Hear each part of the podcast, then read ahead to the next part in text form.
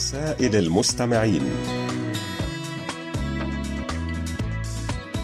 أهلا بكم أحبائي وأصدقائي في كل مكان في حلقة جديدة من برنامجكم المحبب رسائل المستمعين. وفي البداية نشكركم أيها الأصدقاء الأعزاء على تعليقاتكم حول الموضوع الذي طرحناه الأسبوع الماضي وهو السفر ممتع ومرهق أيضا وقد نجحت جائحة كورونا في تقليص السفر والرحلات في كل العالم. فما هي الرحلة التي تشتاقون إليها حتى ولو كانت مرهقة أو مكلفة؟ وسوف نستعرض خلال هذه الحلقة بعض الردود التي جاءت إلينا على صفحتنا على فيسبوك.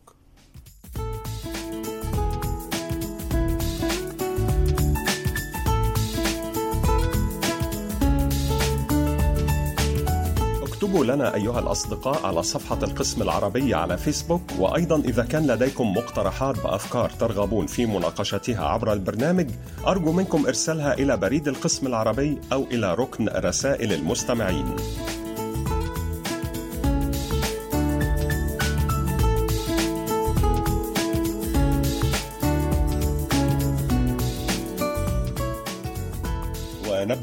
المحب على الدوام علي بن شهرة من مدينة تيارت بالجمهورية الجزائرية وهذه الأقوال والحكم العربية. نعم إن الأمر صدق وحق ولا شيء يستحق البكاء من الإنسان أكثر من خطيئته. وما يحدث هذه الأيام أن الكل يرفع الأيدي بالدعاء لرفع الظلم ولكن الكل ظالم مستبد. كل في دائرته فلا يستجاب دعاء. وتغرق الدنيا في المظالم أكثر وأكثر. لا يوجد وهم يبدو كأنه حقيقة مثل الحب ولا حقيقة نتعامل معها وكأنها وهم مثل الموت. والموت هو انتقال بالحياة إلى حياة أخرى. وأخيرا السعادة لا يمكن أن تكون في المال أو القوة أو السلطة بل هي في ماذا نفعل بالمال والقوة والسلطة.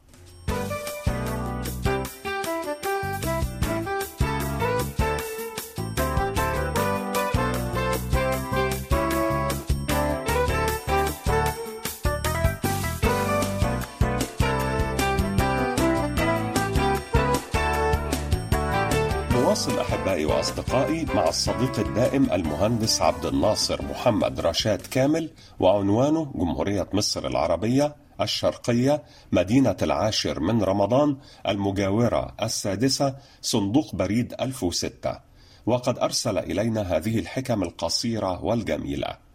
لسان العاقل وراء قلبه وقلب الأحمق وراء لسانه. القناعة دليل الأمانة والأمانة دليل الشكر والشكر دليل الزيادة والزيادة دليل بقاء النعمة والحياة دليل الخير كله. تعلم من الزهره البشاشة ومن الحمامه الوداعة ومن النحله النظام ومن النمله العمل ومن الديك النهوض باكرا. واجعل نفسك ميزانا فيما بينك وبين غيرك. أضعف الناس من ضعف عن كتمان سره. اطردوا واردات الهموم بعزائم الصبر. أظلم الناس لنفسه اللئيم.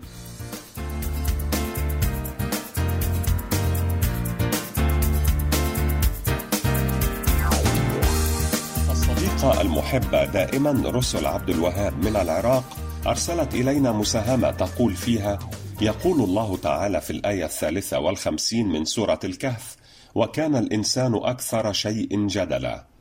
ويفسر أن تلك الآية مفادها أن الإنسان وبرغم تفضيل الله له على كثير من المخلوقات ورغم كل النعم التي خصه بها من عقل وتفكر وتدبر ومع منحه أروع الصفات وأقوى القدرات أنه قد يكون أضعف مخلوق في الحلقة الكونية إلا أنه مخلوق مجادل من الطراز الرفيع متكبر على حقيقة ضعفه ومغالط في حقائق أخرى وهو مخلوق يتناسى فضل الله عليه فطبعه مناور ومشاكس وغريزته تميل إلى تعقيد الأمور لا إلى تبسيطها. لكن الكثيرين يرون الآية من منظور مغاير تماما إذ يتمحور فهمهم لها حول فكرة أن الإنسان مخلوق معقد يستحيل فهمه واستيعاب دواخله أو توقع أفعاله فهو دائما محل جدل ونقاش دائم وهذا ما جعل منه لغزا يبحث عن حل لنفسه بين ألغاز هذا الكون الفسيح. وفي سياق آخر قد تخبرنا الآية بأن الإنسان غالبا ما يميل للباطل على حساب الحق لأن الإنسان بطبعه يميل لكل ما هو سهل ومتاح وكلنا ندرك على مستويات مختلفة أن طريق الحق شاقة ومتعبة. وايا كان المعنى والأثر الذي تتركه الآية اعلاه فإن كل تلك الاستنتاجات واردة ولا نستطيع أن نلغي ايا منها. فالإنسان فعلا لغز معقد ومخلوق مفضل وعنيد يهيم في أهوائه بسبق الإصرار والترصد وهذا خلق الله.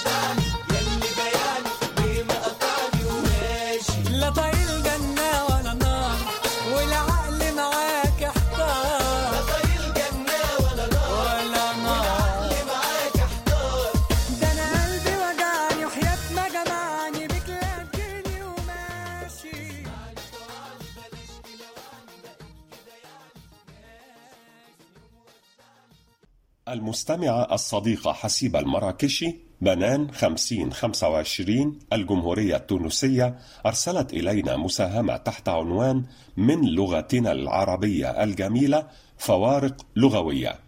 ما الفرق بين الصنم والوثن؟ الصنم ما جعل على صورة إنسان يعبد من دون الله. أما الوثن فما عبد من دون الله على أي وجه كان. فالوثن أعم من الصنم. ما الفرق بين السبط والحفيد؟ السبط هو ابن البنت لذلك الحسن والحسين رضي الله عنهما سبط رسول الله أما الحفيد فهو ابن الابن. ما الفرق بين المختال والفخور؟ المختال في هيئته والفخور في قوله. الفرق بين الغدوة والروحة والدلجة الغدوة أول النهار الروحة آخر النهار. الدلجة آخر الليل. الفرق بين المغفرة والرحمة إذا اقترنتا ببعضهما البعض. المغفرة لما مضى من الذنوب الرحمة السلامة من الذنوب في المستقبل. أخيرا الفرق بين أعوذ وألوذ. العياذ للفرار من الشر أما اللياذ فلطلب الخير.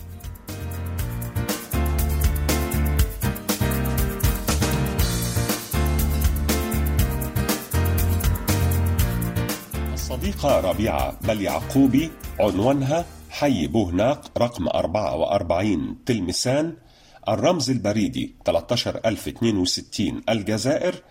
أرسلت إلينا هذه المساهمة تحت عنوان ما هو الثقب الأسود؟ وتقول الثقوب السوداء لا يمكن رؤيتها ويرجع ذلك إلى لونها الأسود وتتكون نتيجة لموت بعض النجوم ووجودها تحت ضغط لتنحصر في مساحات صغيرة ويتكون الثقب الأسود في مكان ذي جاذبية كبيرة في الفضاء الخارجي بحيث لا يستطيع الضوء الخروج منه.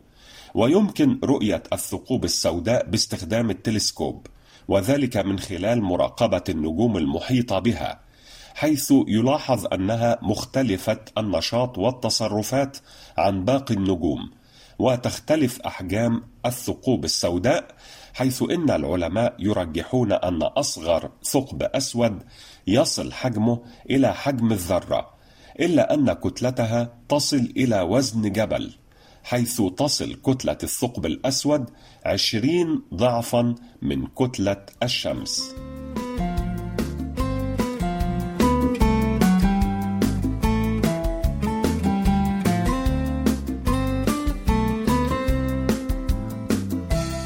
جزيلا لك يا صديقتنا العزيزة ربيعة بل يعقوبي من الجزائر ونهديك ولكل الأصدقاء الأعزاء هذه الأغنية الكورية اللطيفة بعنوان 1 لفرقة أسترو.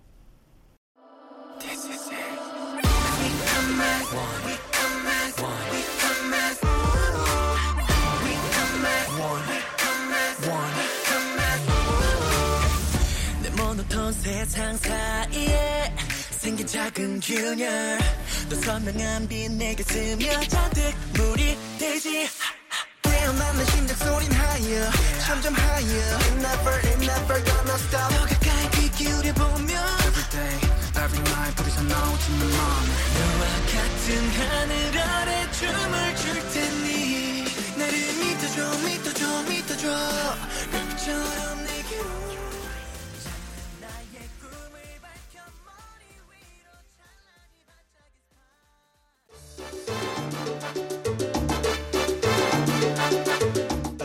إليكم أحبائي وأصدقائي بعض الردود السريعة عن رسائلكم.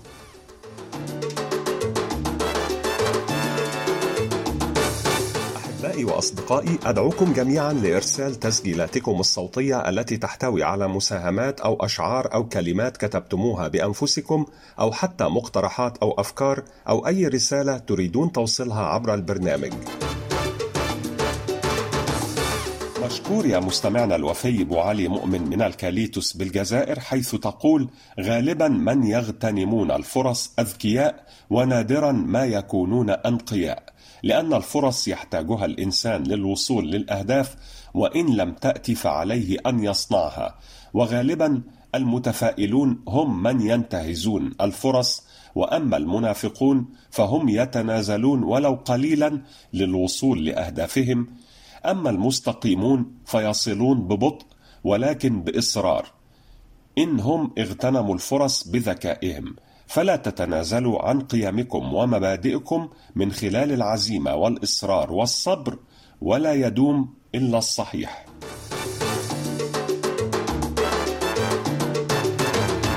وشكرا جزيلا لصديقنا العزيز عبد الله بوي من مدينة جوربيل بالجمهورية السنغالية على هذه الأمثال والحكم. من تأنى نال ما تمنى.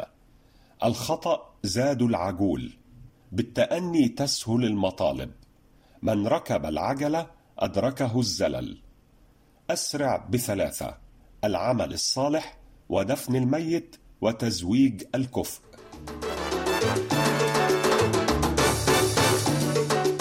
صديقنا العزيز فريد بو مشعل من الجزائر نشكرك على تقارير الاستماع ونرجو منك المزيد من المساهمات في برامجنا.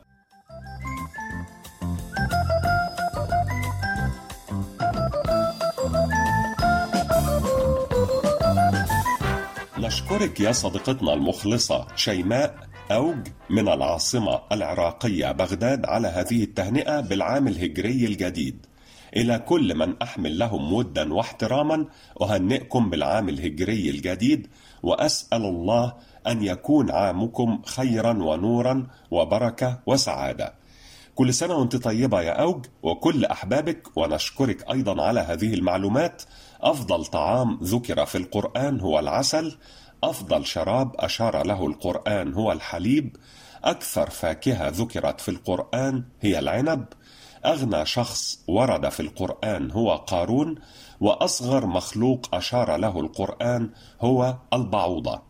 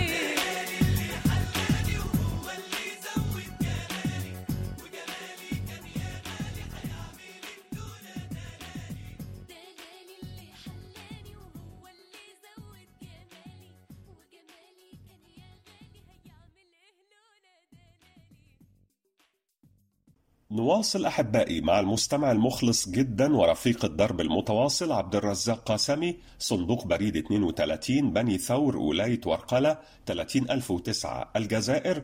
ويحدثنا هذا الأسبوع عن اليوم العالمي للغة الأم ويقول أعلنت منظمة التربية والعلوم والثقافة الدولية يونسكو اليوم الدولي للغة الأم في عام 1999 ويتم الاحتفال بهذه المناسبة في الحادي والعشرين من شباط فبراير من كل سنة في شتى أنحاء العالم.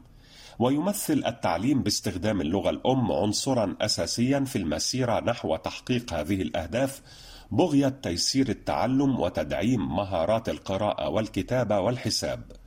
واللغة الأم هي اللغة التي يتعلمها الإنسان منذ ولادته ويستخدم مصطلح اللغة الأولى أحيانا للتعبير عن اللغة التي يتحدثها الإنسان بشكل أفضل كما يستخدم مصطلح اللغة الأم أو لغة الأم أحيانا للتعبير عن اللغة التي يتعلمها الشخص في المنزل من والديه.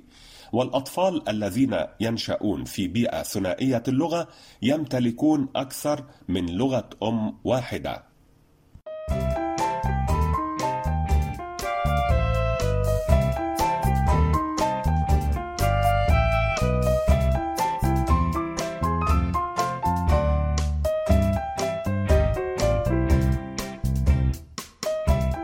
أحبائي وأصدقائي معنا مساهمة سريعة ولطيفة من صديقنا العزيز حمزاوي محمود حمزاوي وعنوانه جمهورية مصر العربية أسوان صندوق بريد 279 وتحت عنوان الغلام الذي هزم أبو العلاء يقول روي أن غلاما لقي أبا العلاء المعري فقال من أنت يا شيخ؟ فقال فلان. فقال أنت القائل في شعرك وإني وإن كنت الأخير زمانه لآت بما لم تستطعه الأوائل. فقال نعم. فقال يا عماه إن الأوائل قد رتبوا ثمانية وعشرين حرفا للهجاء فهل لك أن تزيد عليها حرفا؟ فدهش أبو العلاء المعري من ذلك وقال إن هذا الغلام غلبني بشدة حذقه وتوقد ذهنه.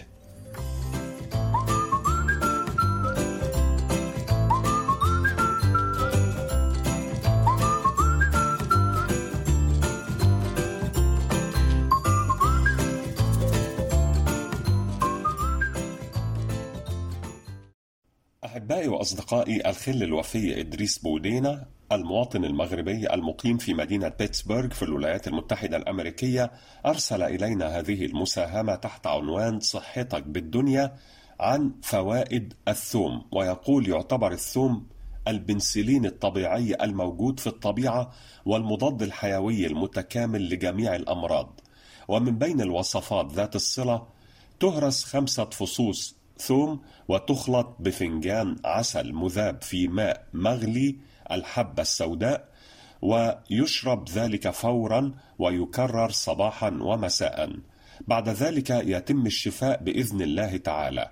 ويدهن بزيت الثوم مكان الألم إن كان من سم ثعبان أو للمعدة من الخارج إن كان سما مشروبا. وكمطهر للمعدة يبلع على الريق فص ثوم مقطع. ويشرب بعده كوب من الشمر المحلى بعسل النحل ويكرر ذلك يوميا لمدة أسبوع.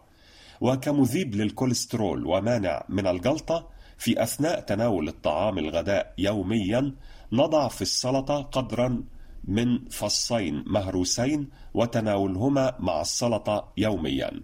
ويا حبذا لو تم الدوام على ذلك وكأنه من خضروات السلطة اليومية مع بقية الطعام. والثوم علاج فعال لضغط الدم، ولكن بعد انضباطه يتم التوقف عنه لكي لا ينخفض الضغط، والذي لديه انخفاض في الضغط لا يستعمل الثوم بقدر الإمكان.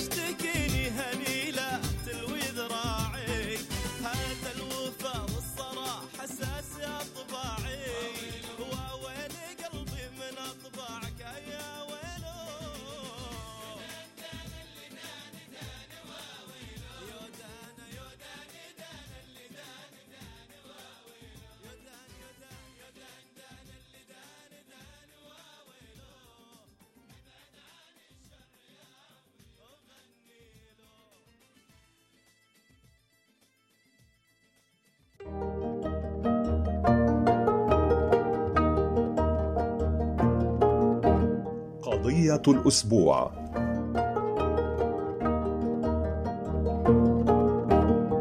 وموضوع هذا الأسبوع هو الرحلة التي تشتاقون إليها حتى ولو كانت مرهقة أو مكلفة.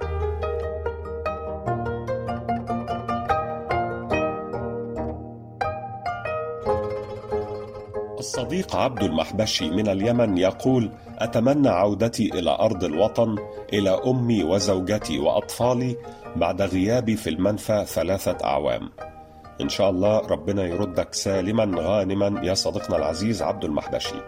الصديقة كنزة سليماني من الجزائر تقول الجائحة فعلا قضت على كل ما يتعلق بالسفر والسياحة خاصة خلال موسم الاصطياف. فالعديد من العائلات ألغت كل مخططاتها الصيفية بسبب عودة انتشار فيروس كورونا. وأعتقد أن الكثيرين أيضا لم تعد لديهم القدرة المادية للسفر حتى وإن أتيحت الفرصة بسبب التأثيرات السلبية الاقتصادية للجائحة.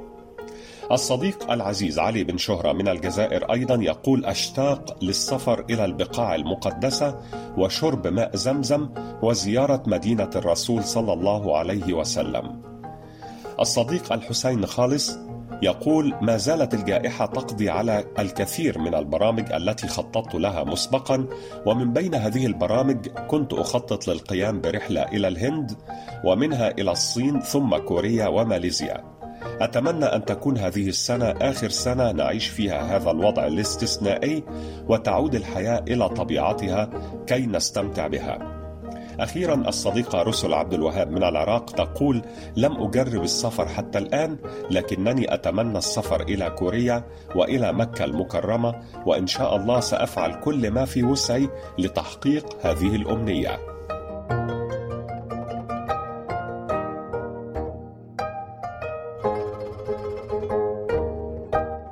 نشكركم أيها الأصدقاء الأعزاء على كل مشاركاتكم القيمة وننتظر منكم المزيد من المشاركات المفيدة والجميلة وسوف نواصل معكم بعد قليل.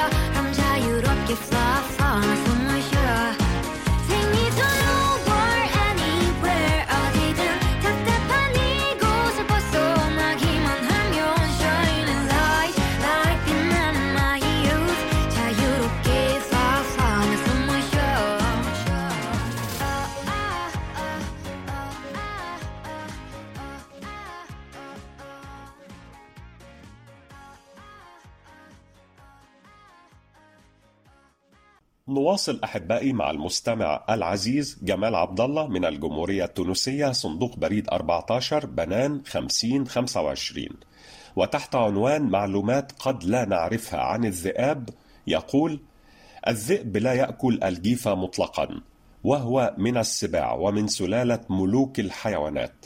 لا يحدث عند الذئب زواج المحارم أي أنه لا يتزوج من أمه أو أخته كبقية الحيوانات. وفاء الأزواج لديه منقطع النظير أي أنه يتزوج من ذئبه واحدة مدى الحياة وكذلك تفعل الأنثى ولذلك فإن الذئب يعرف أبناءه فهم يخلقون من أم واحدة وأب واحد. في حالة موت أحد الزوجين يقام حداد من قبل المتبقي لمدة لا تقل عن ثلاثة أشهر وقد تستمر سنة كاملة تصاحبها حالات انتحار وقليل ما يبقى أحد الزوجين على قيد الحياة. يلقب الذئب بالابن البار لأنه الحيوان الوحيد الذي يبر والديه بعد وصولهما لمرحلة الشيخوخة وعدم القدرة على مجاراة القطيع في الصيد فيبقى الأبوان في الوكر ويصطاد لهما الأبناء ويطعمونهما.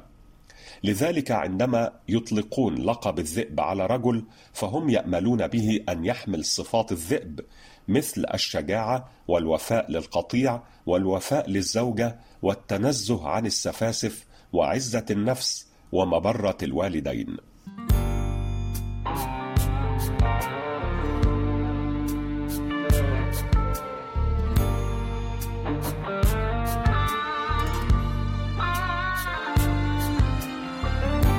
عشقتك وجرحتني عشقتك بكل كيان وبإيدك ضيعتني ودلوقتي راجع تاني عشقتك وجرحتني عشقتك بكل كيان وبإيدك ضيعتني.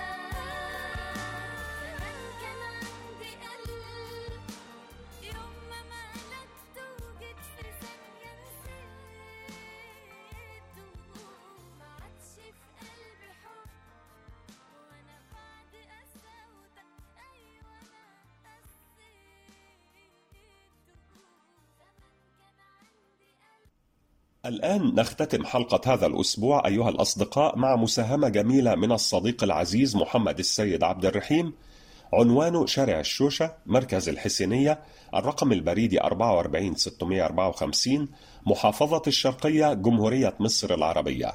والمساهمة عن العلم وحسن الخلق. ويقول العلم دواء للقلوب العليلة وشحذ للأذهان الكليلة ونور في الظلمة وأنس في الوحشة. وصاحب في الوحدة وشرف للوضيع وعز للذليل. من تحلى بغيره فهو معطل ومن تعطل منه فهو مقفل. وقيل عن سوء الخلق من ساءت أخلاقه ضاقت أرزاقه والناس منه في شؤم وبلاء وهو من نفسه في تعب وعناء.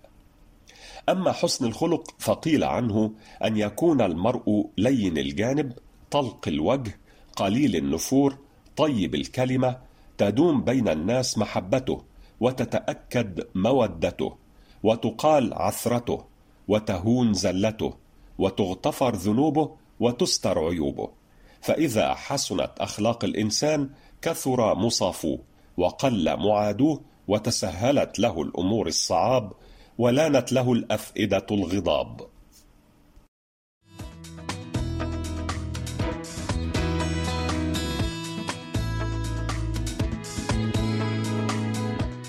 إلى هنا نكون قد وصلنا إلى ختام حلقة هذا الأسبوع من برنامجكم الذي تصنعونه بأنفسكم رسائل المستمعين. نعدكم بأن نلتقي في مثل هذا الموعد من الأسبوع القادم إن شاء الله. كان معكم في الإخراج لؤلؤة بيجونغ أوك وقمر كيم بيونغ وفي التقديم يسري صوابي.